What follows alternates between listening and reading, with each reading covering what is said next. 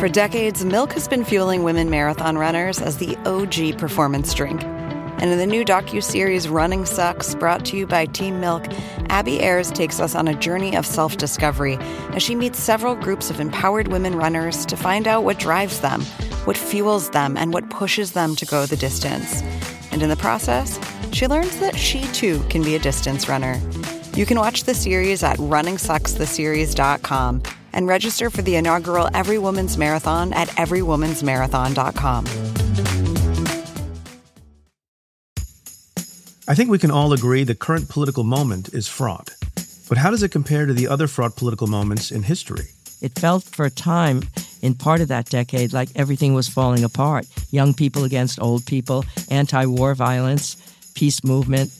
I'm former U.S. Attorney Preet Bharara, and this week, presidential historian Doris Kearns Goodwin joins me on my podcast, Stay Tuned with Preet. We talk about difficult times in America's history and how its people overcame them. The episode is out now. Search and follow Stay Tuned with Preet wherever you get your podcasts. Hey, it's Max. Before we get started, I want to tell you quickly about a uh, new sponsor we got on the show. I'm excited to have them on the program. I'm also excited to have them on my wrist. The sponsor is Skagen. It's a watch company inspired by the people who have become known as the happiest people on earth, the Danish. Danish culture focuses on what's meaningful, being part of a community, making time for relationships, living in the moment, and Skagen's minimalist design reflects that less is more lifestyle. They make uh, they make some nice watches, some very uh, some very handsome watches. Go to skagen.com to get a special discount on your first purchase when you sign up for emails. That's S K A G E N dot com. Here is the show.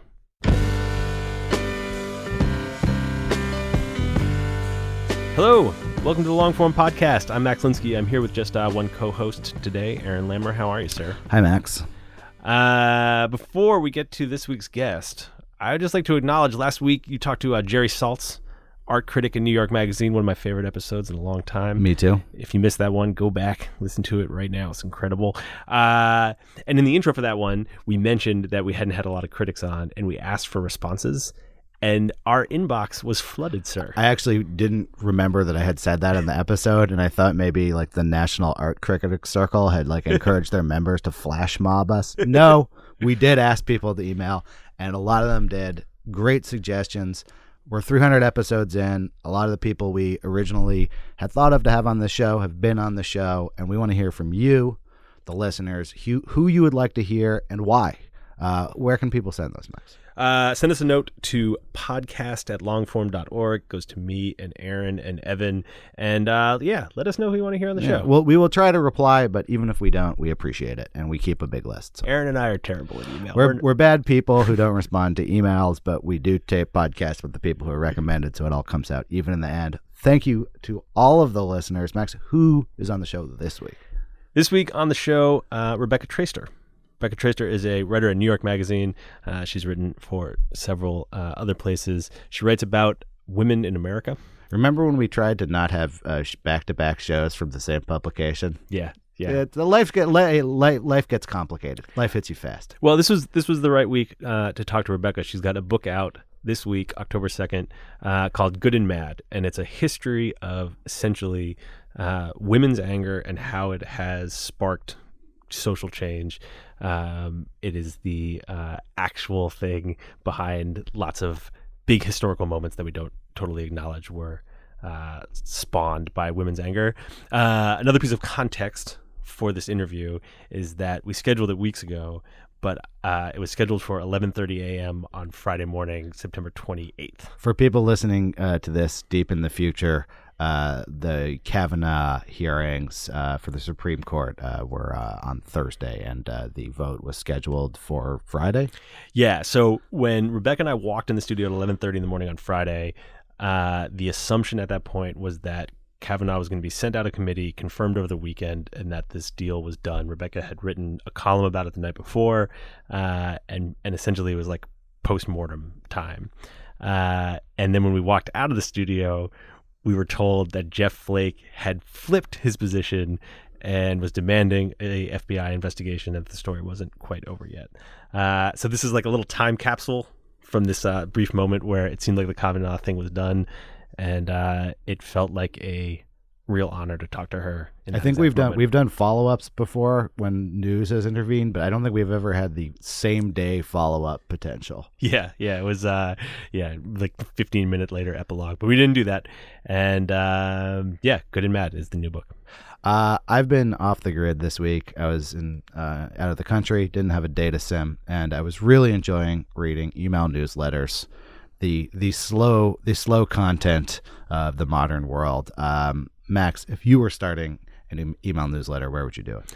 I would start at a MailChimp, but um, I'm going to tell you, no one wants an email newsletter from me. I think you should start an email newsletter. Okay, let's um, let's talk about that off air. I've got some ideas, um, but it'll definitely definitely be on Mailchimp. We appreciate their support. Here is Max and Rebecca Traister.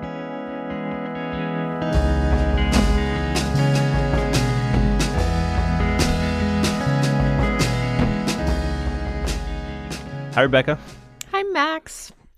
We were recording this. I don't often uh, uh, uh, divulge this thing, but we were recording it. It's like 11:30 Friday morning, September 28th. It's the day after uh, those marathon hearings. Yeah. Uh, I haven't slept a lot. I'm to, the preface for this conversation should be that I have not slept well for the past two nights. So who knows what I'm going to say?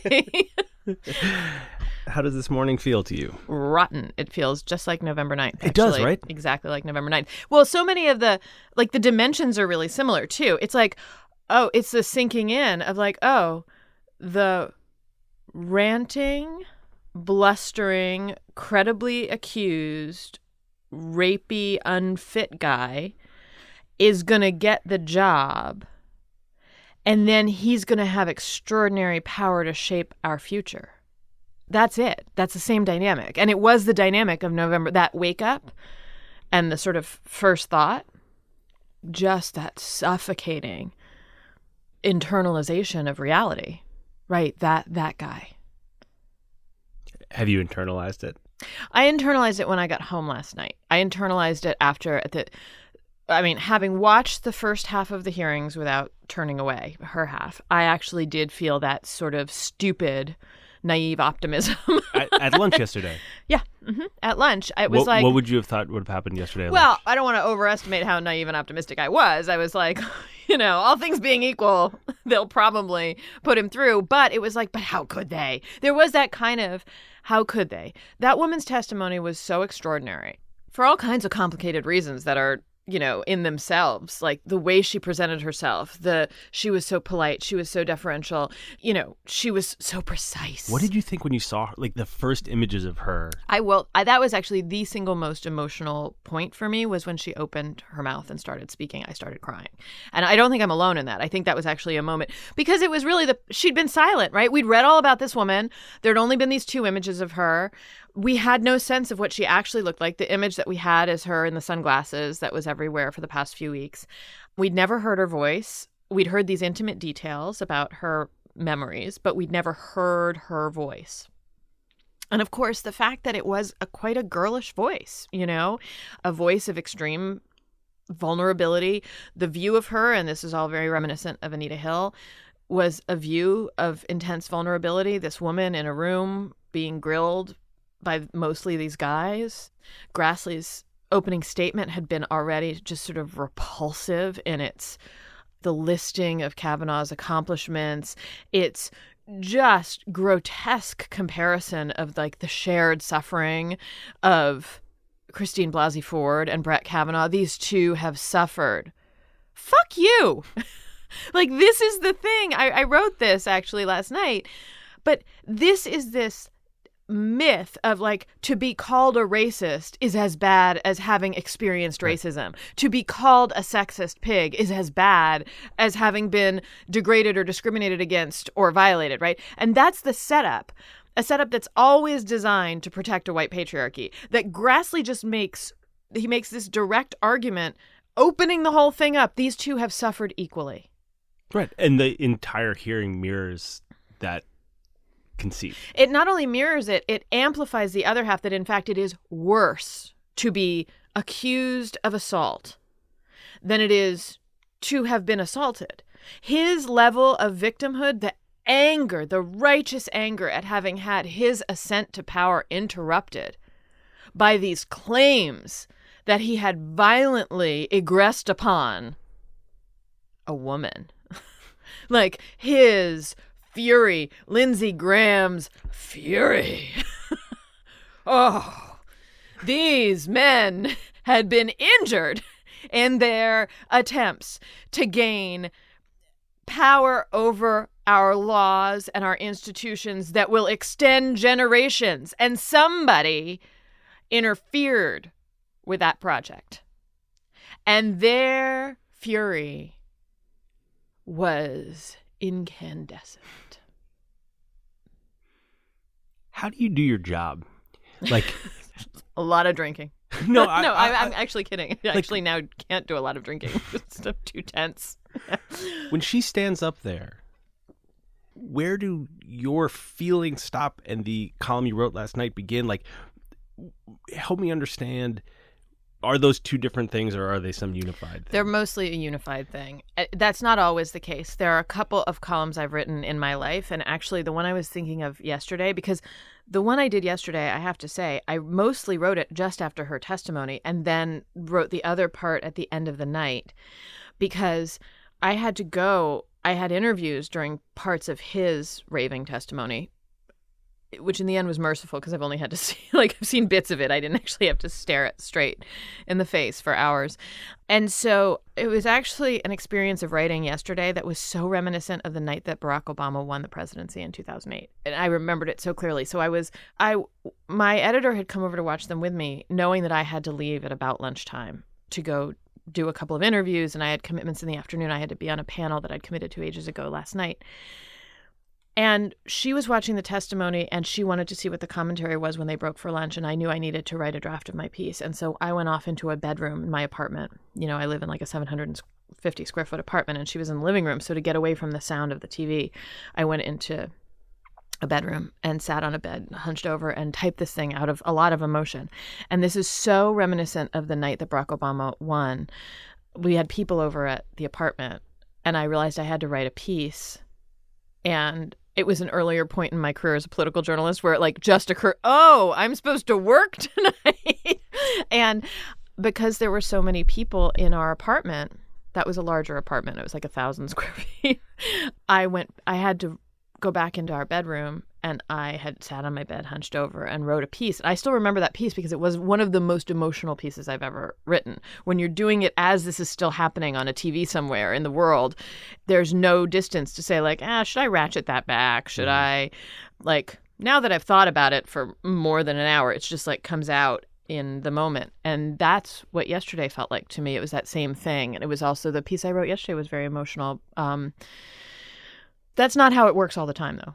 Often it's like I'm thinking about things that have happened over a couple of days. I Right, you're like I write a draft, yeah. I edit the draft, I add another thing that's just happened. You know, that's and that's for the column work that I do, which is, you know, every week or 10 days I write a column and some of them are emotional and some of them are in the moment politically and some of them are angry and some of them are funny and so, you know, uh, and they all happen differently depending on what the particular news cycle is. But it's not typical that I'm hunched in a bedroom somewhere pounding out an extraordinarily emotional piece as the news is happening. That's, you know, there are a couple moments. Yeah, I mean, I think that's part of why I was asking. Is that I was thinking about it reading your book too. Like, I feel like who you are and what you write about are very connected, at least in mm-hmm. my understanding of you. Mm-hmm. And then when you add an element like yesterday, which is the whole country paying attention to this thing that you have been thinking about mm-hmm. and writing about, whether those two things feel separate or not. They don't feel at all separate. I feel an extraordinary amount of pressure in the moments that the whole country is paying attention to something that is my lifelong work obsession. That was true during the election, too. I felt like, and it's true with the book, it's true with Good and Mad. I felt this way very much when I was writing the book. Yeah, what's that pressure? there's this way in which as a feminist journalist or writing about progressive politics writing about you know gender race and class and inequity in america a lot of times I'm I'm working away and there are people who read and there are people who are interested, but mostly it's like in a mainstream media context, I'm like it's kind of a niche thing, right? Like so I can I can work away and produce some pieces that I'm really proud of and some pieces that are more like just pieces I had to produce and it's not that big a deal. But every once in a while when the mainstream focus suddenly shifts over to my little corner of the world and I feel like I know this stuff and I understand the dynamics. And I really do. It's it comes out of a um I hope it doesn't sound like grandiose, but like a real sense of like, no, I know this stuff. I know this stuff. How do I now everybody's looking. It's my job to make it clear. How do I convey this stuff that's like my own little specialty to a mainstream audience who doesn't have that specialty? And the pressure of that is intense. And I often feel, I mean, also I'm a, you know, it's a self-critical impulse, whatever. I also feel like I fall just short. I because because I feel it so intensely. I want people to be like right there with me, and I'm like, did you get it? Did you see? Did you see everything that I wanted to point out to you? Did you see it? Did you see it? Did I make it really, really clear for you? And people are like, "Yeah, no, no, I, I'm mad too." And I'm like, "No, but are you, are you really mad? How mad though? How mad? How mad? One to ten. um because I do feel I I I mean this is a thing that I feel lucky about in my work and I think also ties to this question of like how do I do my job? I am extraordinarily lucky that I do feel tremendous passion for what I do. Which is not the same thing as saying I always love doing it, but this is me, like this is my blood, my brain, my myself. I get to turn toward my job and very few people have that privilege and it's been interesting in the during the Trump administration and during the election so many people would say to me at least I get to turn away and not pay attention to the news or I stopped watching the news. Boy I guess you can't do that. And there is this sort of sense like no I can't and my eyeballs are bleeding. But in general, I feel so grateful because the other thing I hear is like, I wish there were something I could do. And I'm like, I'm very lucky because at least my job gives, not that it's the most effective form of there's so much else I could do, but like at least my job lets me address this head on.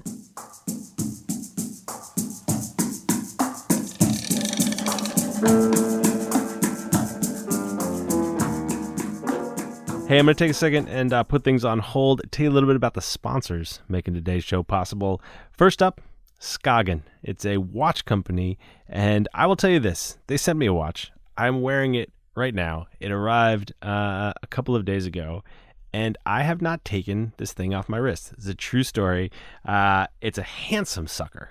Beautiful watch, and it's also a smartwatch. Here's the thing: it's a smartwatch can do all the thing, get your text messages and maps and all that good stuff. Except uh, you don't look like a doofus. It's just a good looking watch. Skagen is inspired by Danish culture, which focuses on what's meaningful being part of a community, making time for relationships, living in the moment. And uh, the design reflects those ideas. The styles are driven by a guiding principle that good design can equal better living. They've got men's and women's watches, jewelry, and these smartwatches. I'm wearing one of these smartwatches right now. I've actually really wanted a smartwatch for a while, uh, but I didn't want to look like a schmuck, and I'm into this. It looks great. Skagen products look right any time of day, anywhere in the world, now or 10 years from now, because simplicity isn't just beautiful, it's versatile.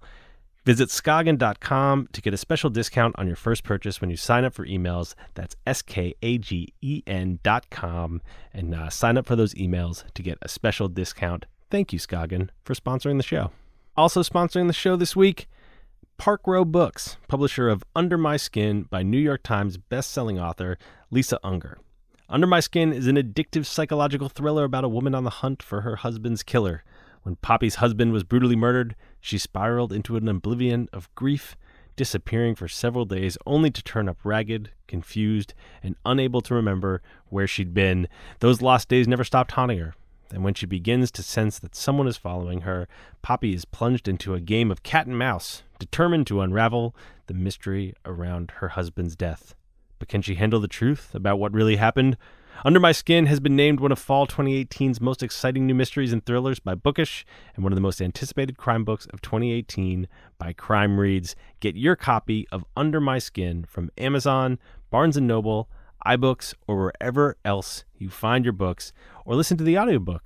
You like audio things. You listen to this. Check it out Under My Skin by best-selling author Lisa Unger. available right now. Speaking of now, uh, let's get back to Rebecca.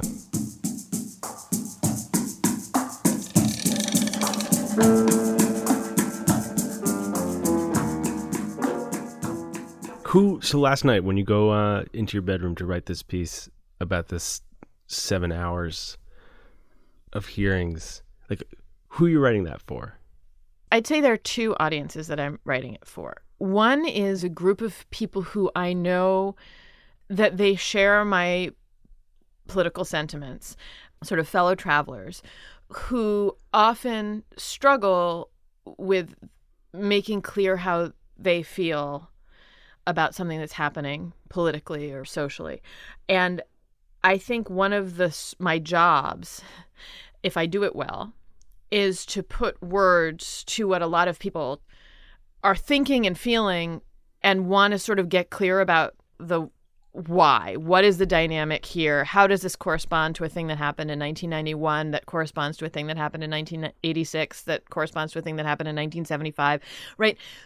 Part of my job is writing for those people to help give shape words and context to people who for whom it's useful to see mm-hmm. it drawn out.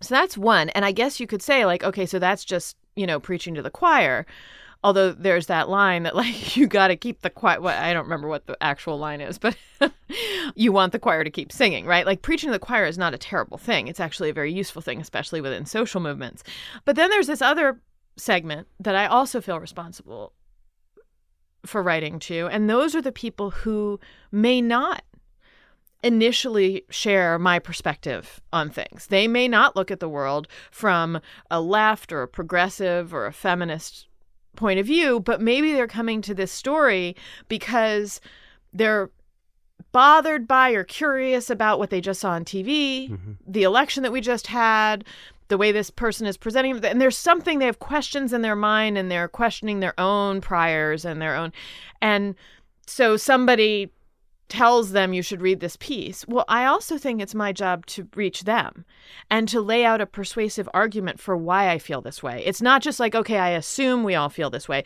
I, I also feel responsible for reaching people who don't necessarily come from the same starting point as I do. And that's a big thing.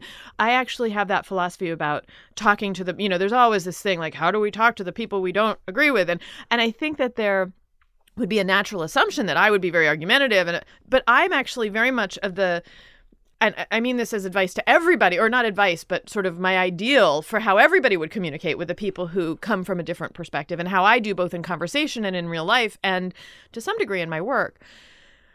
I'm trying to be as clear as possible about why I think what I think and kind of offering like I'd like to explain to you how I've come to this conclusion it's not about saying you're wrong. It's about like, this is why I think I'm right.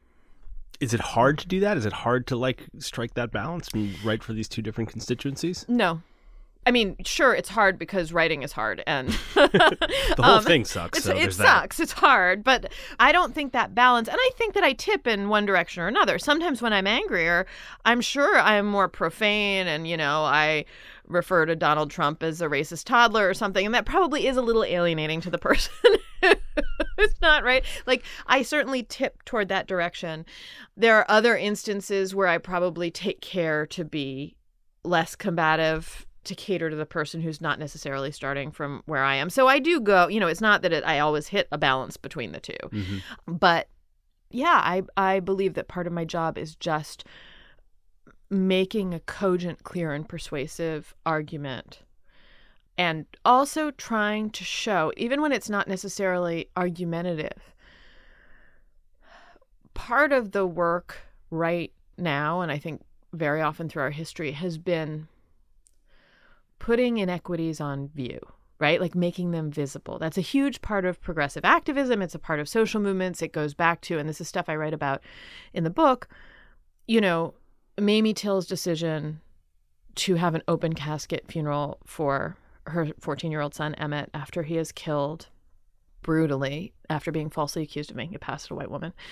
That her decision to have an open casket funeral so that mourners can see his brutalized body and to publish photographs of it in Jet magazine, which winds up being catalytic to the civil rights movement because it makes visible and unavoidable the tolls of brutal racism. That's exposing it. It's forcing people to look at it. There are a million other examples of that. The publication of the photograph of Geraldine Santoro, the woman who died of an illegal abortion, was published in Ms. Magazine in 1973. The live streaming of the deaths of the murders of African Americans by police, the shootings of African Americans by police. I think Philando Castile's death is the one that stands out most, but there have been so many. That has helped to catalyze national interest in and engagement in the Black Lives Matter movement. And so a lot of what I think about and write about now part of the process is showing people where to look to see where the inequity is mm. so that we can't pretend like oh that's not what it is that's just something boys do like no let's and that was that's a big part for example when i wrote about me too i did it in an extremely precise way to try to make visible and make clear where the discrimination was, where the power imbalance was, the many angles from which power was imbalanced. Here's how we're seeing it. Here's what's being shown to us. And also making visible the historical connections. A lot of what I do is tying what's happening now in politics and mm-hmm. culture mm-hmm. to things that have happened in the past, trying again to show that we are engaged in a set of fights and struggles that extends centuries before us and will extend centuries after we are gone. I knew there was going to be a Traister column last night, mm. and I was waiting for it. Mm-hmm. And it mm-hmm. felt like um, that was part of the way it was kind of received on the internet a little bit. Was like Traister has weighed in. Yeah, I wish it had been better, but yeah, go on. well, it, it was great, and it was you, but also like my experience of your writing is that it is confident and from a distinct perspective. Mm. How did that come for you? That confidence. Well, I think it came with, and this is its own lesson about, I guess, power. Um, it came with professional success. Well, it, not just actually, it also came with um, learning more. I mean, a lot of what I was writing as a young journalist, some of which was good, was written out of a place with no background, no context. None of what I'm saying I'm trying to offer people right now did I have when I started this job. I didn't have any grounding in history. Where'd you start? I started as a journalist at the New York Observer. I was a fact checker there. I actually had a job as an assistant at Talk Magazine, uh, but I didn't have any plans to become a journalist. I'd never studied journalism. I'd worked for an actor, then I went to be a secretary at Talk Magazine, and then um, I met journalists there who said you'd be a good journalist, and a mentor of mine, Lisa Chase, who's an editor, said you should work at the New York Observer. Was there some other thing you wanted to do? No, I didn't know what I wanted to do. I was quite aimless. This was in my mid 20s. It wasn't deep into my adulthood, but I didn't know. I didn't know. I'd come from a family of academics. My father's a rare book librarian. My mom's an English professor. My aunt's an English professor. My grandfather had been an English teacher. Like I, I came from a family of academics. I thought about going to graduate school. Um, decided I didn't want to, but then there was not a series of other paths that were evident to me. I wanted to live in New York. I knew that. So I started at the New York Observer as a fact checker and a junior reporter. They, you know, Peter Kaplan, who was the editor at the time, made me be a gossip columnist, which was like anathema to me. Um, but it was. Were you good at it?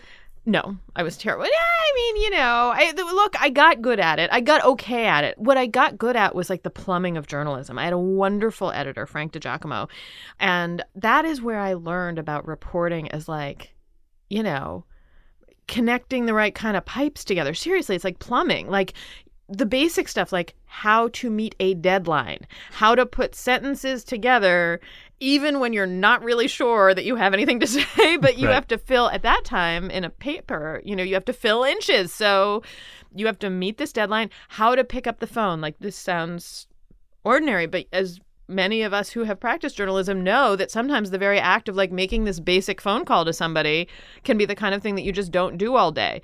Um, I learned how to pick up the phone, how important it was to spell things right, how to lay out a story, like the basic stuff that lots of people learn in journalism school, I guess, but I hadn't gone to journalism school.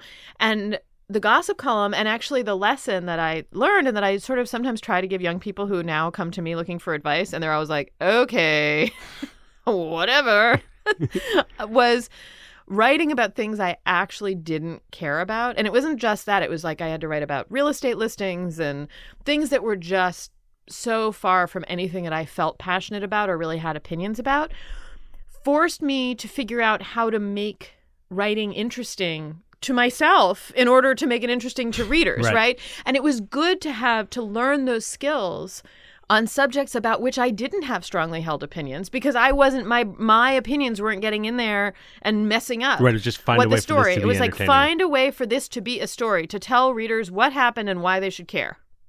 Do it now. Learn the skills. right, even though you don't totally. Exactly. No, find the story. Find a story when you don't think there is one. Find it. Write it. Get it in in an hour. That was what I learned at the Observer, and it was that was great for me. So when did you start writing about stuff you cared about? When I went to Salon, which was in the fall of 2003, and I went to Salon where an old friend of mine from Talk Magazine was an editor of the Life section, which was this kind of catch-all category. It meant women, and but it was not feminist. Like it was not designed to be feminist. It was it was the section that had once been called Mothers Who Think, and which is an amazing. Whoa. Do you not do you not remember that? It was one of Salon's great when Salon was founded. And I can't remember the year that it was founded. Was it would it have been ninety five?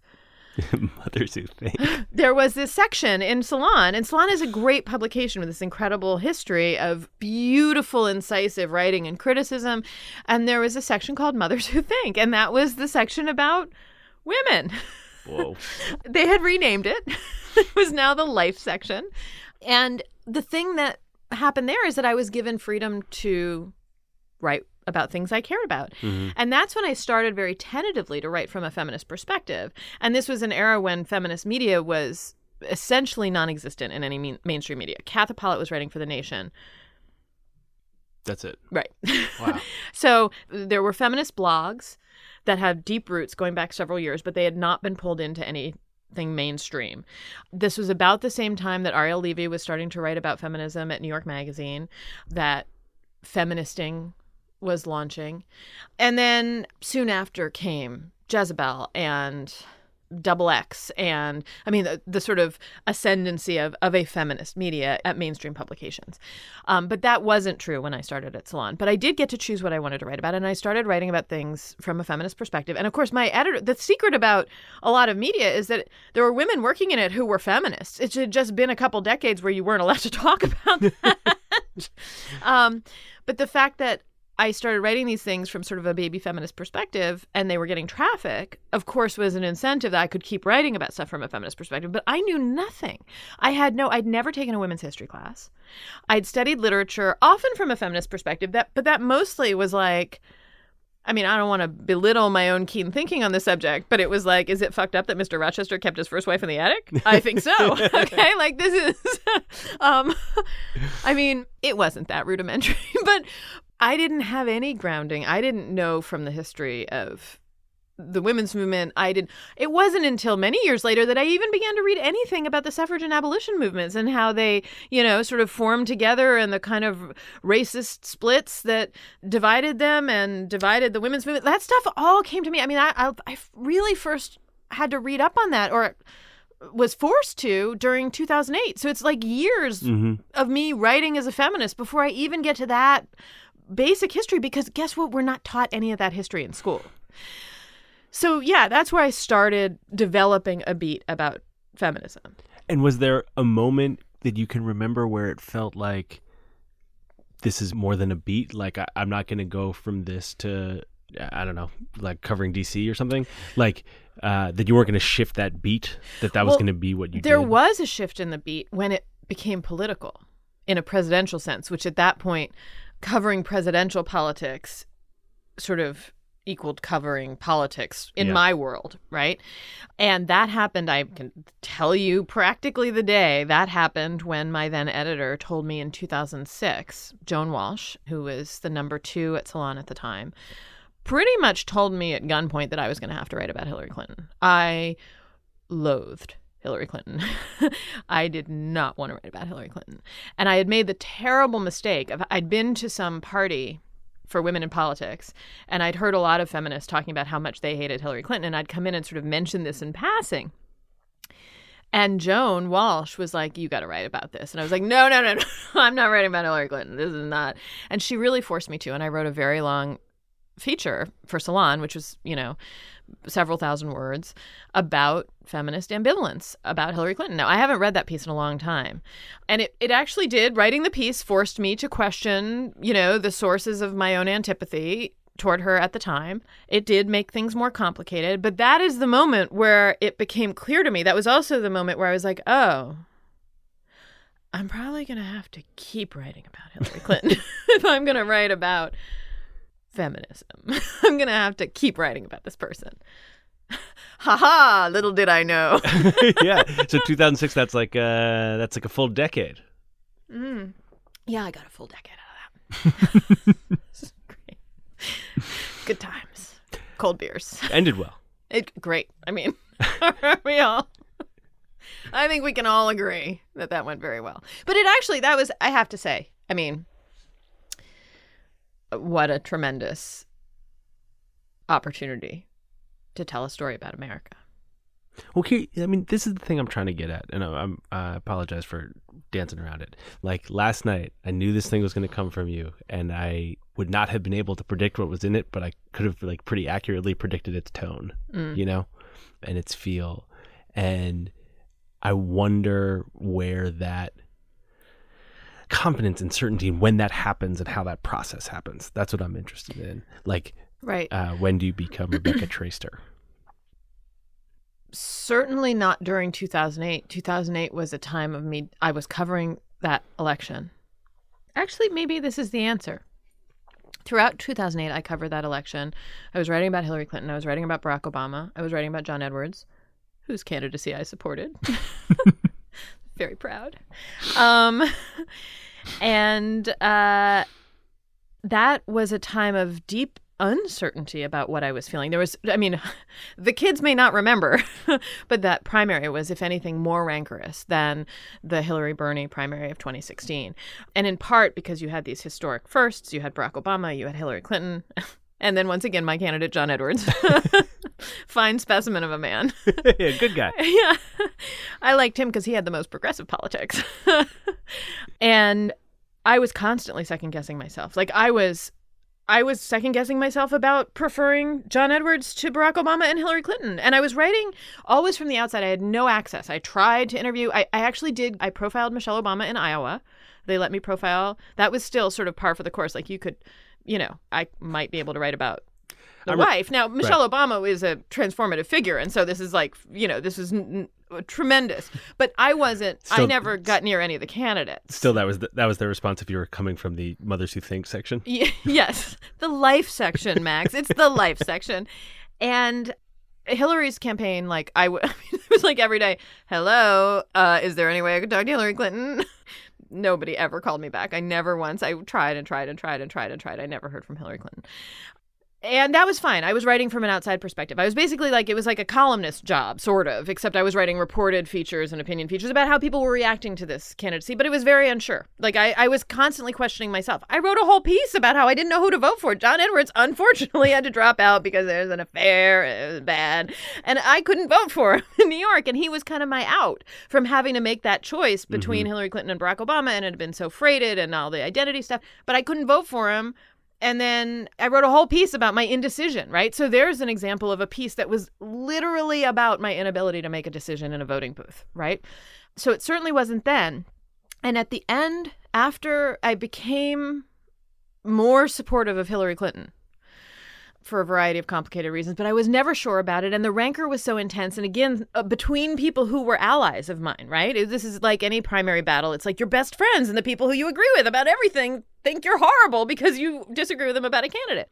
And it was really shattering for me. Like it was very, I was deeply upset. I was sick to my stomach all the time. I was, am I, am I wrong? Are they wrong? Do I think, you know?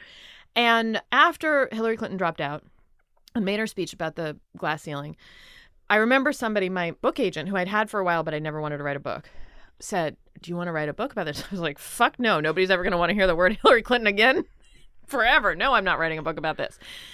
And I went through that summer and I covered the convention. I was enjoying writing about politics, right?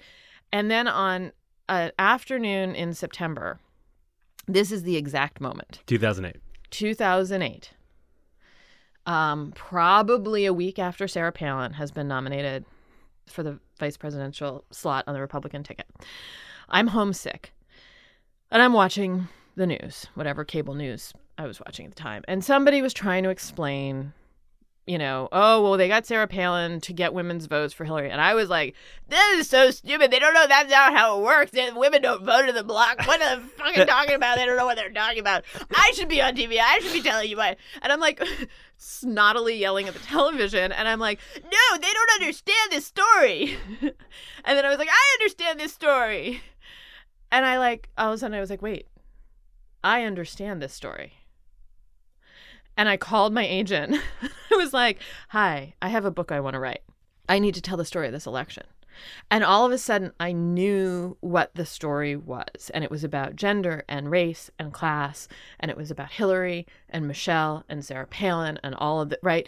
And this was an important story about a crucial year in a history that I suddenly understood I was going to have to learn a lot more about really quickly, but I was pretty sure this was going to correspond to a lot of it How'd that feel? thrilling. I was it was a real moment of clarity. It was a real moment of like, wait, I understand this. And this is also maybe all the stuff they tell you about imposter syndrome or something. There was something about being like, I know better than that person on TV. I understand this better. I can be on TV. It- I didn't really want to be on TV, but I was like, I have more authority on this than this person who's saying something that's wrong. Mm-hmm. I have felt that many times since, right? That was, but there was a moment of assuredness. Right. It was like you don't have to um, bank off of what they're saying. Right. You can just say that it's wrong. I'm going to correct this. And that's actually, that sounds, I'm so keenly aware of how everything, it's not nice for ladies to go around telling, telling people they're going to correct their mistakes. But, um, but there is a degree to which I think a mainstream media, which has had far too few women, far too few women of color, I'm not one.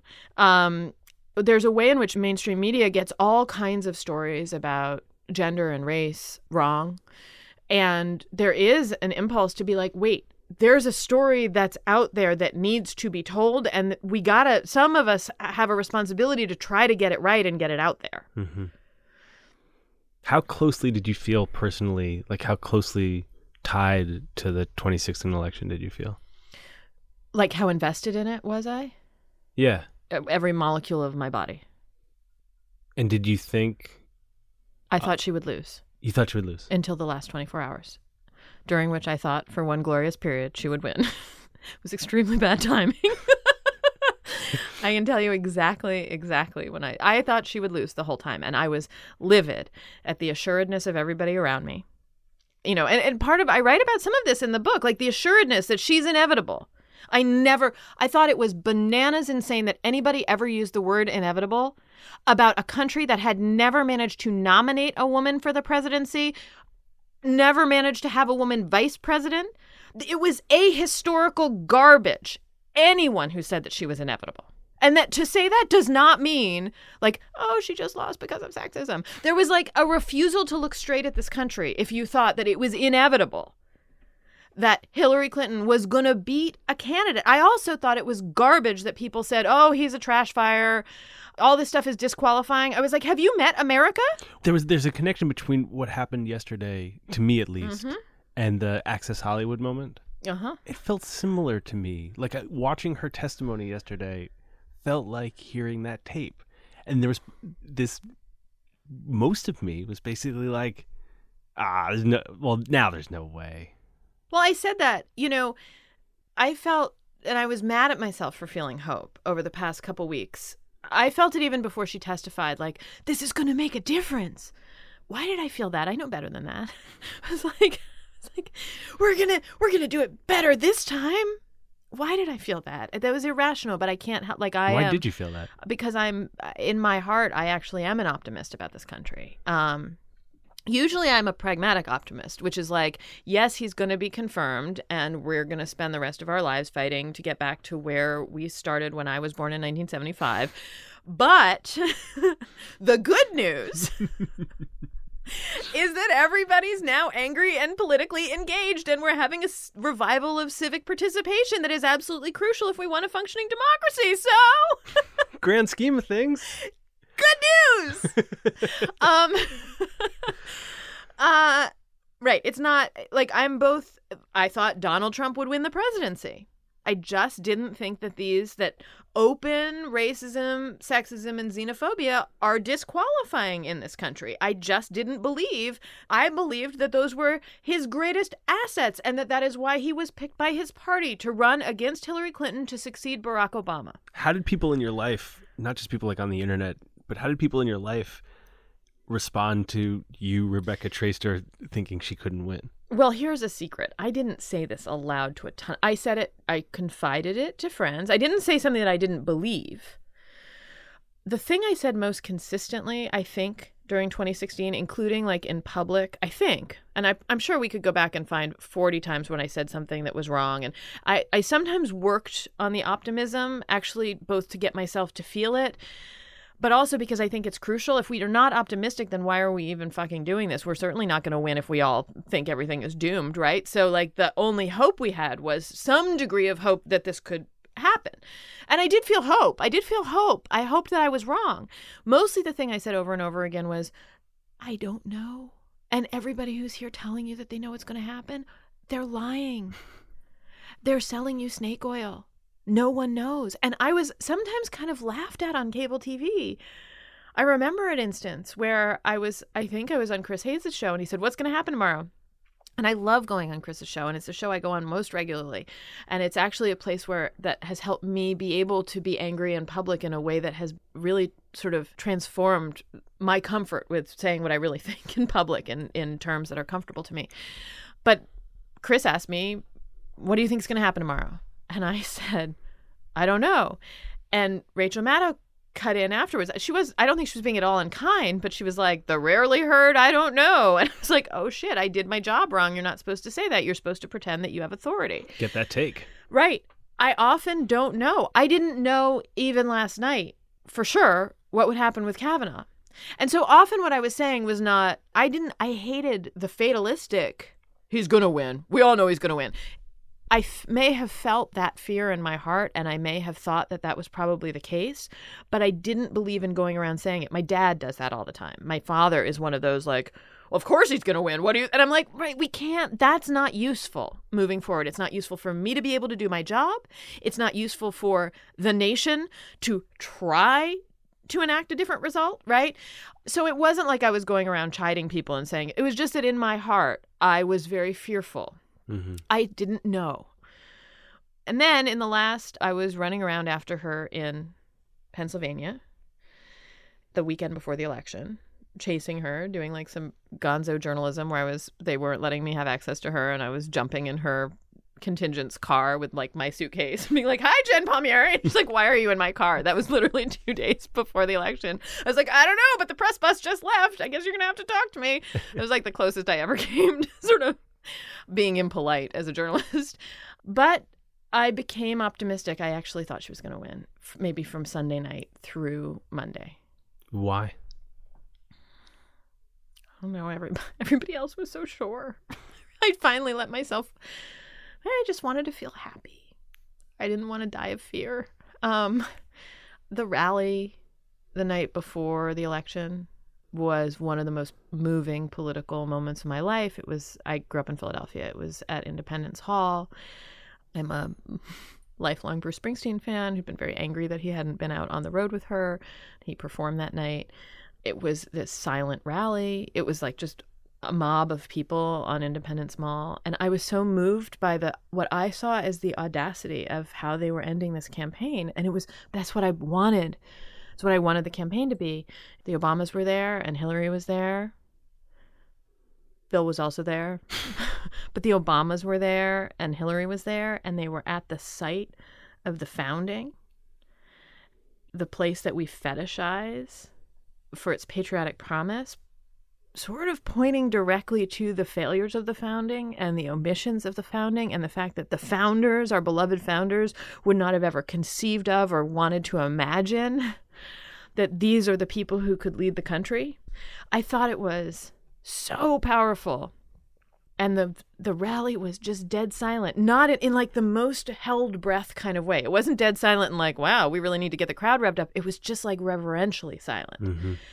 And And I was like, oh my God, America might be better than I assumed it was. And I was so happy. It sucked so much the next day.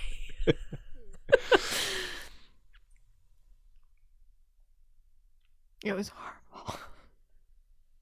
Like to get sucker punched into thinking that we're better. Because I knew, I knew we weren't. I knew we weren't. And then I let myself, I let myself think that we might be. When did you start thinking about anger? Uh, the week between Christmas and New Year's, 2016, 2017. So it took like uh, six weeks, seven weeks.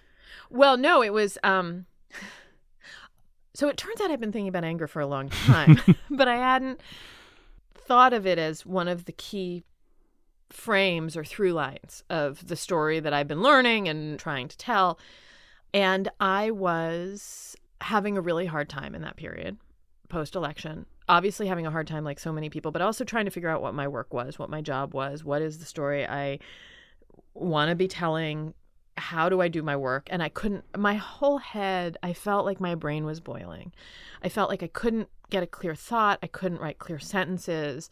I mean, it was like uh, a nervous breakdown or a kind of intellectual breakdown. I couldn't make anything come out clearly. And I was trying to explain to my husband this like, I don't know what to do with my life. I don't know what I'm going to do for my job. I don't know what I'm going to write about. I don't know how to approach this. And I just like, but mostly I can't think straight. I just feel like it can't get clear in my head because I'm so angry. And my husband said, Well, maybe that's what you're going to write about. And as soon as he said it, I felt like tremendous clarity. Hmm. It just was like, it, it was like an alleviation of pressure. Like when a headache goes away and you feel great. Yeah. Had you been um like in your life when you were a kid and you're a young person, were you good at getting mad? yeah, I was famous in my family for having a bad temper, and it was clearly something I was not supposed to have. Like it was a bad quality that I had a temper. I now see it in my seven year old daughter, and I think it's a pain in the ass that she has a bad temper. And I find myself saying to her, like, you don't have to have a temper tantrum about it. Like, you can just tell me that you don't like the lunch, right? Whatever. I, like the idea of you just being like, uh, too much anger. Yeah, no, I do. I mean, you know, every once in a while when they're like, I find myself questioning. I'm like, okay, but you can't tell them that all anger is good, right? Because we can ratchet this back about like your sticker book. Yeah. Um, but yeah, I had a bad temper, and I was always told my father had a bad temper, and my brother was quite even tempered. He was younger than I was, and so I was. The thing about Rebecca was she had a bad temper, and it was clearly understood as a negative. And I was very self conscious about it. The first conversation I ever had with my husband on the phone, we met, and then it was like a tentative, like maybe we'll call each other on the phone and talk. It was actually, I was in uh Iowa reporting on Michelle Obama and had just seen John Edwards, and I got on the phone and called my husband, who was also John Edwards. Uh, he was not my husband; he was just a guy I'd met. Um, and we talked. And in that first conversation I ever had with him on the phone, I was like, "You should know I have a bad temper." Wow, really? Uh huh. Now I think he would tell you my temper is actually not that bad. Like I do when I get mad, I will often yell, and there are moments like where I have yelled and I'm like incandescently angry, but I'm not a brute. Like I just I sometimes get mad. I know you a tiny bit, Yeah. and I've seen you be sort of like mad. You're always like uh, joking when you're mad. Yeah, there are definitely times that I'm not joking when I'm mad. um, my husband and I fight very rarely. We have it's just the nature of our relationship. We he's the evenest tempered human being in the world, and he hates fighting. And we don't fight. We're just we have a very our relation. I feel very lucky in the nature of our relationship, but there have been you know instances where we have fought, and let me tell you, I have a really bad temper when it comes out. Like it is, it's can be brutal. It's just not that. But it's the truth is, it's not that often, and I get mad. Like it's okay, you know. It's not some terrible character flaw. It doesn't come out in me hmm. every day. It doesn't come out all the time. Like, but yes, I do. I can erupt. So yeah, I when I was a kid, that was a thing that was true about Rebecca is that she has a bad temper. And was that connected for you to this book? I think that the the censure on my anger that is closer to the root of what's behind the book was an adult censure on anger. And that was the feeling that whatever I was angry about, especially in the lead up to the 2016 election, but so many other instances, wasn't really legitimate. That it was like that I was borrowing fury from an earlier era where there really was misogyny, Mm. that I've actually I've been, you know, reading and listening to other journalists. For example, many journalists of color who were writing about the racism undergirding Trump's campaign and were told that they were being hysterical and borrowing from other eras and come on we just elected Barack Obama and like we're being this was this is economic anxiety. And by the way to say that there's racism and misogyny powering the Trump campaign is not to deny that there are also issues of economic anxiety and economic inequality that are tied right into those things and in fact right into racism and, and misogyny themselves.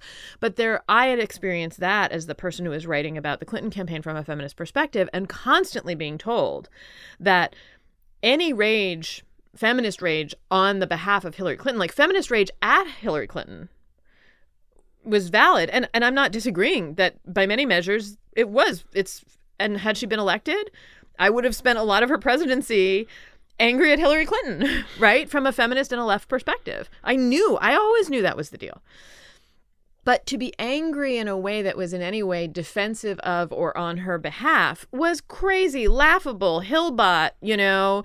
It was written off as super feminized, girlish, brainless, feather brained, like cheerleady stuff, you know. The, seriously, the Hillbots, you know, fangirls and that was the kind of it was the sort of discounting of rage at inequalities gendered racial that had preceded the election that probably foregrounded my desire to explode with some anger after it. Because i had felt told in very many instances that that kind of anger was like misplaced and not real in the lead up to the election There's a there are a couple paragraphs at the very end of your book about the um, very personal and physical byproduct of spending. You know, you wrote this book very very fast. Of spending like a concentrated couple of months thinking all about anger. mm-hmm. Can you just uh, walk me through that a little bit? Like, what was that physical impact on you? It was great. It was salutary. I would say it's this weird thing, and, and I include it in the book, and I'm tr- I try to be so careful in how I frame it in the book and also how I talk about it afterwards because it's not like a self help thing. I'm really, believe me, this is not Rebecca Traister's path to good health, good sex, and like, you know, weight loss is like feel anger. That's the next book. Right, that's the next book. And I'll get to why I'm so cautious about that. But I had this experience of going into the book wanting to talk with respect and value about the political consequence of women's anger historically and in a contemporary through a contemporary lens. So I went into the book valuing anger, right? I was writing in many ways an ode to the power of anger. But I had so internalized the messages that were sent all the time about how anger is bad for us. Dur- while writing the book, I told my dentist, you know, like I was writing a book about anger, and he goes, "Oh, he's like, all my women patients are angry," and I was like, "Terrific!" And they were like, he said, "No, no, it's very bad for them. They grind their teeth, right?" And I'd read all the stuff, the cortisol, this the high blood pressure, heart disease, you know, claw- my my hands are often claws when I wake up in the morning, right? I feel what I have always understood to be partly the product of anger, you know, in my physical life. So I, I had made reference to it when I drafted. I started writing this book in February and I ended in June, June 1st. And when I'd written my introduction, there was a paragraph that I had written in February that said, of course, you know, anger is bad for you. It, you know, high blood pressure, stress, whatever. Like I'd had a couple sentences in there that I'd sort of uh, just completely understood to be true, despite the fact that I was making a case for it as a political force for women. So as I was finishing the end of May, and I had written this book, it was very stressful. I had to do it very quickly. It was a very tight deadline. I was anxious about not getting it done. I was anxious about it being good. The news was horrific the whole time. One of the things I realized is that that period, February, March, April, and May of 2018, had been like the period of my adulthood and cer- certainly the past few years that I had felt the healthiest.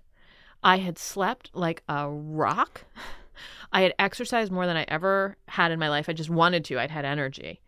I'd eaten well. I like wanted to eat fruits and vegetables all the time. It wasn't I'm not somebody who does a lot of thinking about my diet or my like I just wanted I felt good. I felt good. I had a good sex life, like which I do, but like it was a particularly good period for my sex life. Like I had my relationships with my with my kids and my husband and my parents were my friends were really good. I was working all the time, so it is fair to say that there were limitations on how much time I was spending with my friends. But I just felt good. And I was going back and reading that introduction. I wrote it straight through, beginning to end. And I went back at the end and I'm reading the introduction. I'm like, I don't know that this thing that I'd always just assumed was true. Because sure, it makes sense. Anger's bad for you. You don't want it to rot it from your insides or whatever, rot you out from your insides. I was like, I don't know if it's that or if it's the fact that we never get to do what I just got to do, Mm-hmm. which was just be angry and have nobody tell me that it made me sound dumb or irrational or was going to hurt the points that I was trying to make. You know, like nobody was actually censuring my anger. In fact, they were encouraging me to think seriously about it. My editors, my husband, my friends who were reading and talking to me about the project, they were taking what I was thinking about anger and my own anger and other women's anger seriously. And it was great. I felt great. I was happy. I was stressed as fuck. And I was really upset about Donald Trump and the failures of both the Republican Party and the Democratic Party. I had all kinds of thoughts and feelings and fury, but I felt really good. and I was like, I think this is a very rare instance in which I have had the sort of perfect test case of what if we just got to be angry and people treated that with respect and gave us space and didn't tell us we were ugly bitches. Maybe anger's not bad for us. Maybe it's everybody telling us we shouldn't be angry that's bad for us and gives us high blood pressure and makes us grind our teeth and wake up in the morning with claws for hands. Like maybe that's it. And so I thought it was important to include that. But the thing that makes me anxious about it, because I think it does stand out, I've been asked about it a lot by by people. I do fear that it will be taken as some like self-help imperative. And the fact is, part of what this book seeks to identify and describe is that that perfect world that I got this rare opportunity to live in does not exist. The penalties for women who express anger, and especially for women of color, for economically vulnerable women. I mean, I come to this with like 50 degrees of privilege here, right? It's my job. I was being literally paid money to write this book. I am a white middle class woman. I was paying nothing for this. I was being remunerated for it. So you can't replicate this, right? This thing that I had this perfect, you know, test tube experiment of. And so I don't want my experience to be held up as like, so ladies, your new health regimen is rage all day. Because the fact is, we live in a world that does punish women for expressing their anger, that denies them jobs, that attaches to them bad reputations as difficult to work with crazy bitches because they're reasonably angry about something that they have every reason to be angry about. We live in a world in which black women's anger is either caricatured and they get written off as cartoons or regarded as threats and face steep, often physical penalties for expressing dissent or dissatisfaction.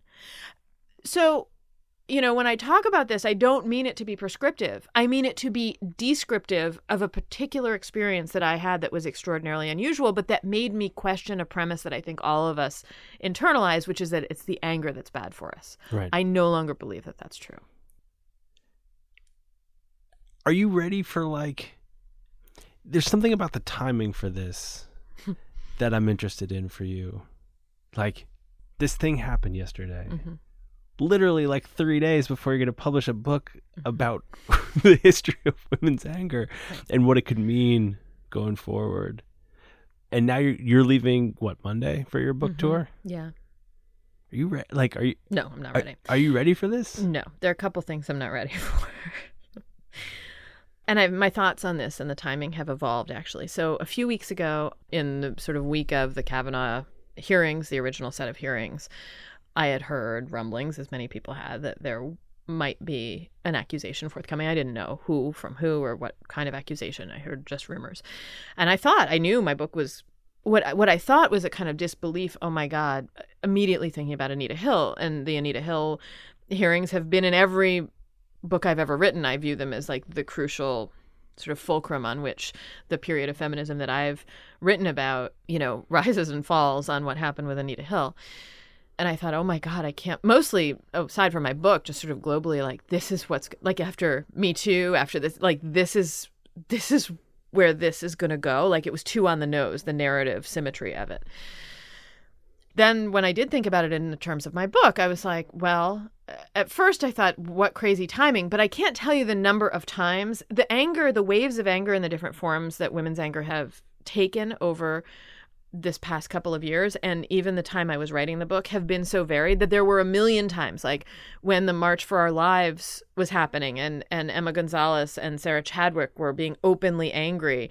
I was like, "Oh my god, my book should be coming out right now." I was just starting it, you know. The teacher strikes. "Oh my god, my book should be coming out right now." The women winning primaries in these historic numbers. I was like, "Oh my god, if only my book were out right now." So this has happened. At first I was sort of like, well, yet again, there's going to be another efflorescence of rage. Then we got closer and it became more apparent what this was going to be and what form it was going to take. And a couple weeks ago, I was making jokes like, wow, the Simon and Schuster marketing department really went all out on this one, you know? And then by this week, I no longer found anything funny about it. And the problem with it is that it is the whole experience has been, I think, so much more viscerally traumatic than I could have predicted. And I'm pretty good at forecasting gloom and trauma.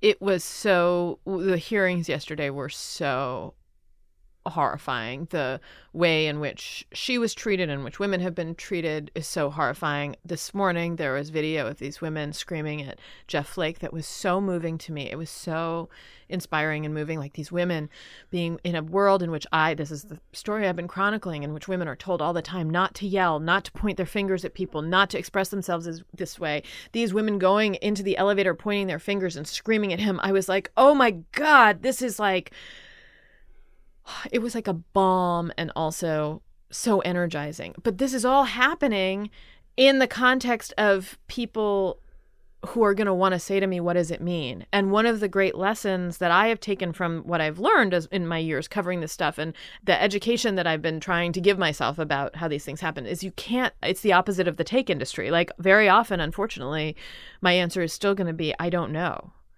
I don't know exactly what's going to happen. I don't know.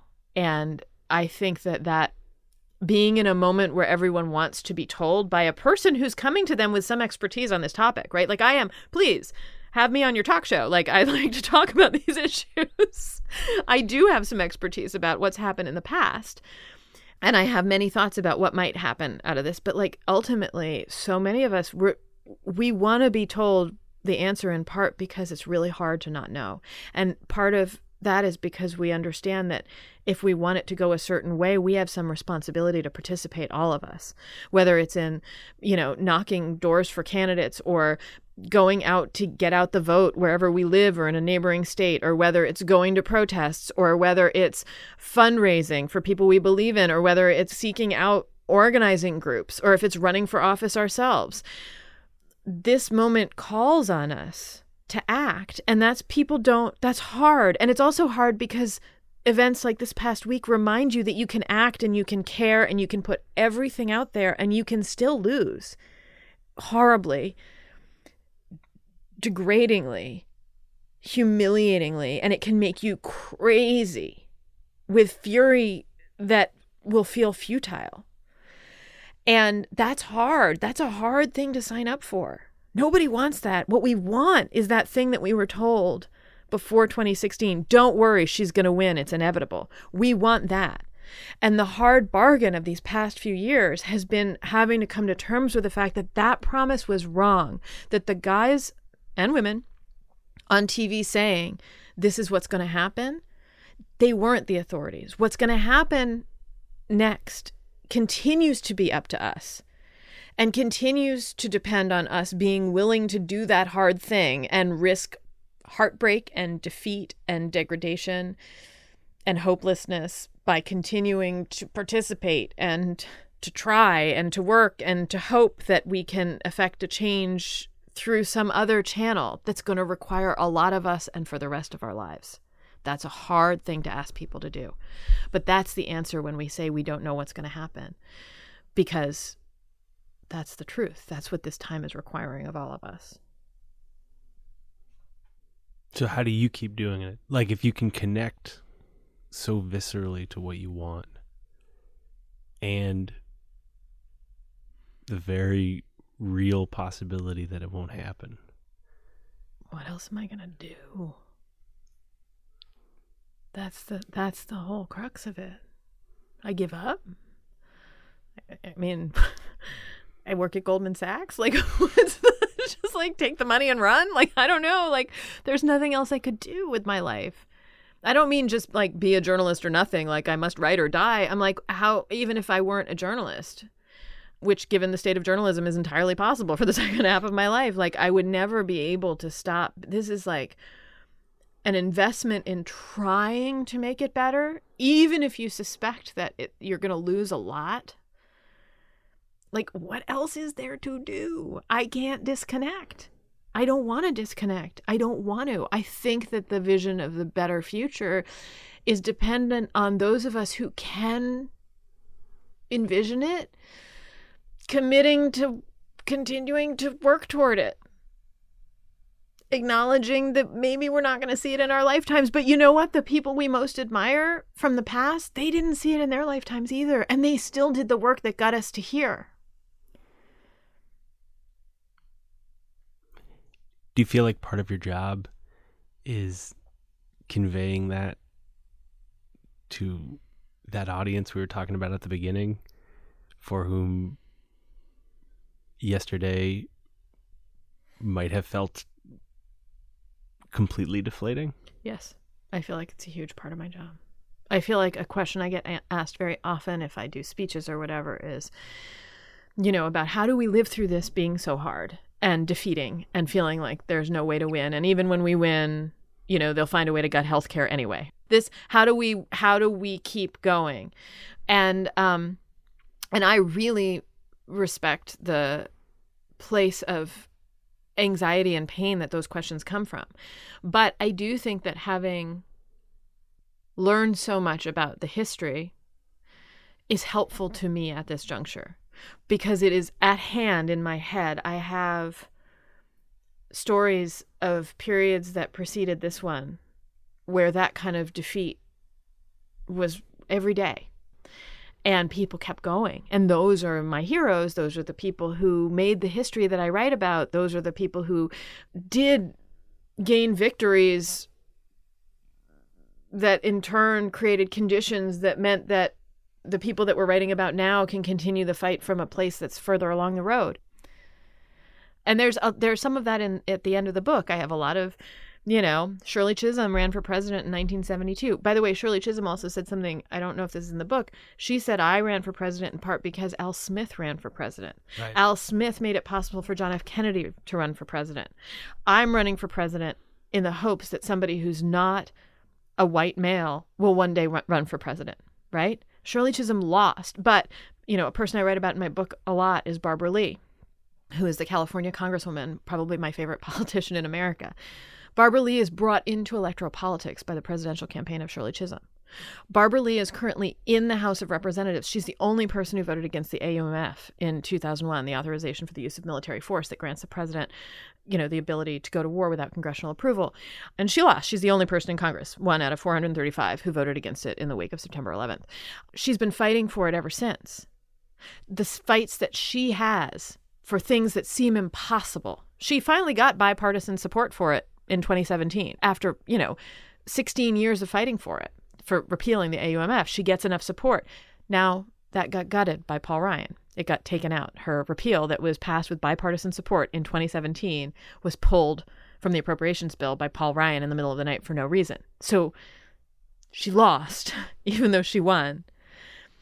But the things that Barbara Lee has done, that is 16 years of work to get to a point where members of both parties agreed with her that that policy had to go for a variety of reasons. She's a person who started fighting for the repeal of the Hyde Amendment, which, you know, bars the use of federal insurance funds to pay for abortion, effectively making abortion inaccessible to poor women. Barbara Lee started fighting for that with a something called the Each Woman Act in 2015 and I don't think she thought there were going to be two of them who who signed on to this thing. This thing Barack Obama had called it a tradition, right? It was just you couldn't get rid of Hyde. Barbara Lee started fighting for it. It winds up in the primary campaign of Hillary Clinton. She adopts opposition to Hyde, something I didn't think I'd ever hear in my lifetime. And she's in finding ways because Bernie Sanders has to pushes her left, and she has to find places where she can get out on an issue that is very progressive. And she goes to the opposition of Hyde, which is also morally correct. Barbara Lee winds up on the platform committee. Opposition to Hyde winds up in the Democratic Party platform in 2016. Hillary Clinton loses. She loses. That's a defeat what's happened since? There are record numbers of women who are candidates for office. And I don't want it, this is not silver lining questions, right?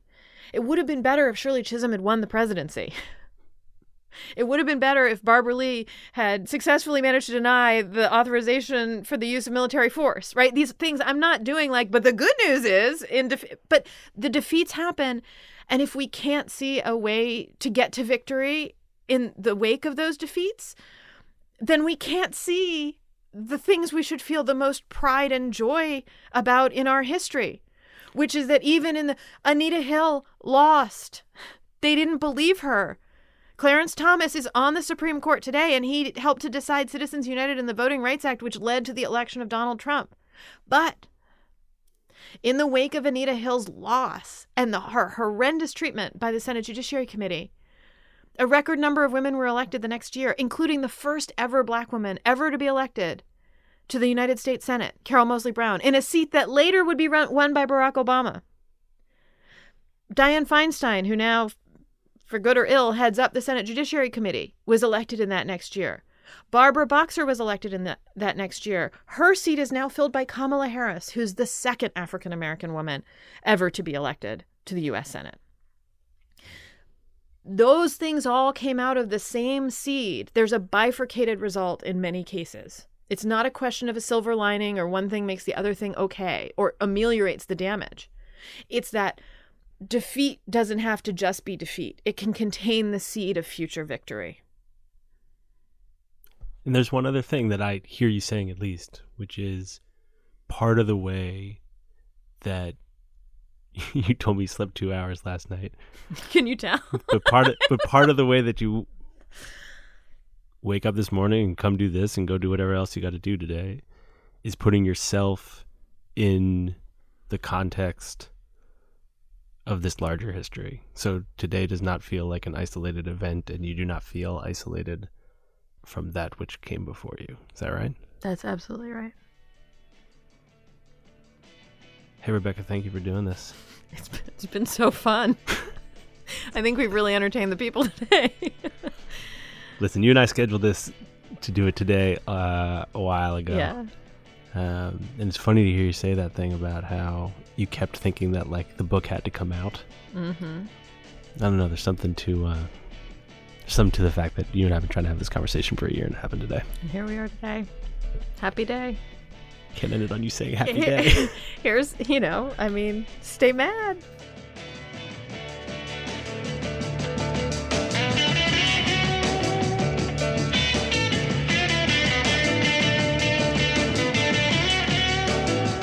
Thanks for listening to Longform. I'm Max Linsky. My co-hosts are Aaron Lammer and Evan Ratliff. Our editor is Jenelle Pifer, and our intern is Tyler McCloskey. Our sponsors every week, MailChimp, great people at MailChimp. If you want to start an email newsletter, use MailChimp. And uh, Pitt Writers, the writing department at the University of Pittsburgh. Thanks to them, and thanks most of all to Rebecca Traister. Her new book is Good and Mad. We'll see you next week.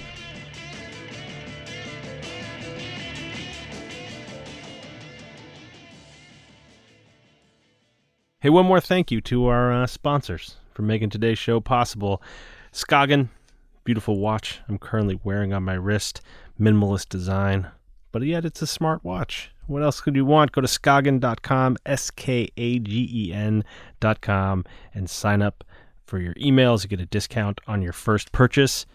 And also, Park Row Books, publisher of Under My Skin by New York Times bestselling author Lisa Unger. Under My Skin is an addictive psychological thriller about a woman on the hunt for her husband's killer. Here's a very short version of the story. Poppy is determined to unravel the mystery around her husband's death, but can she handle the truth about what really happened? Listen to the audiobook for Under My Skin today.